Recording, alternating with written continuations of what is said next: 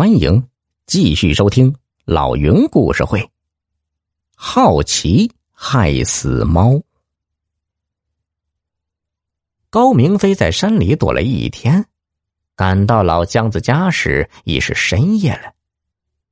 屋里静悄悄的，估计老姜子已经睡着了。他知道关押小北的屋子有个破木板钉成的窗户。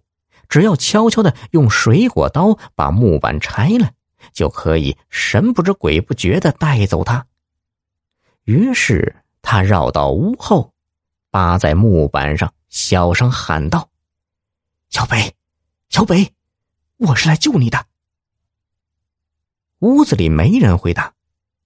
高明飞觉得有些奇怪，难道小北睡得这么死吗？他正准备再喊一遍，突然听到身后有动静。没等他反应过来，手上的水果刀已经被人夺去。他回头一看，不由惊呆了。面前站着的，除了那个开枪打他的大虎和老姜子，居然还有四个人：刀哥、三郎，还有另外两个保镖模样的打手。刀哥沉着脸对老姜子说：“哼，你不是跟我说这小子肯定不会有问题的吗？”老姜子脸涨着通红啊，一个劲的点头，也不敢回嘴。高明飞被推进屋里，三郎马上动手把他全身搜了一遍。幸亏高明飞把地图塞进了鞋里，没有被他发现。没见搜出可疑的东西，刀哥恶狠狠的说道：“嘿嘿嘿，天堂有路你不走，偏偏又赶回来送死啊！说，你到底是什么人？为什么到这儿来？”高明飞知道无论如何不能说出真相。我，我就是迷路误闯进来的。我看老姜子。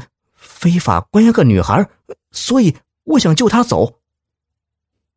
老姜子说道：“刀哥，我搜过他的包，没有发现什么特别的东西，估计他只是迷路的人呢。”刀哥突然一抬手，啪的一下扇了老姜子一记耳光，恶狠狠的骂道：“妈的，都是你惹的祸！你要是听大虎的话。”管他看没看到什么，早把他干掉，哪会有今天的事情？滚，去挖一个大坑，一会儿把这小子埋了。至于你女儿的事儿，我慢慢的再和你算账。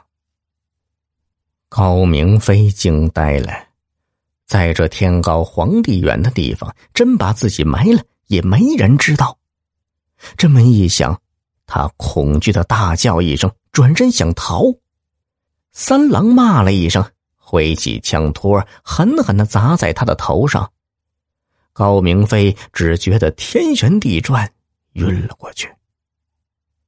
不知过了多久，高明飞被肩上一阵钻心的疼痛疼醒了，睁眼一看，见小北趴在自己身边，拼命咬着自己的肩膀。高明飞惊得滚到一旁，这才发现自己的双手被紧紧的绑着呢。没等高明飞发问，小北焦急的小声说道：“哎呀，我怎么叫你你也不醒，我的手又被绑着不能动，只能用嘴咬你了。他们要活埋你，你快想办法逃吧。”小北的话刚说完，屋外传来大虎的狂笑。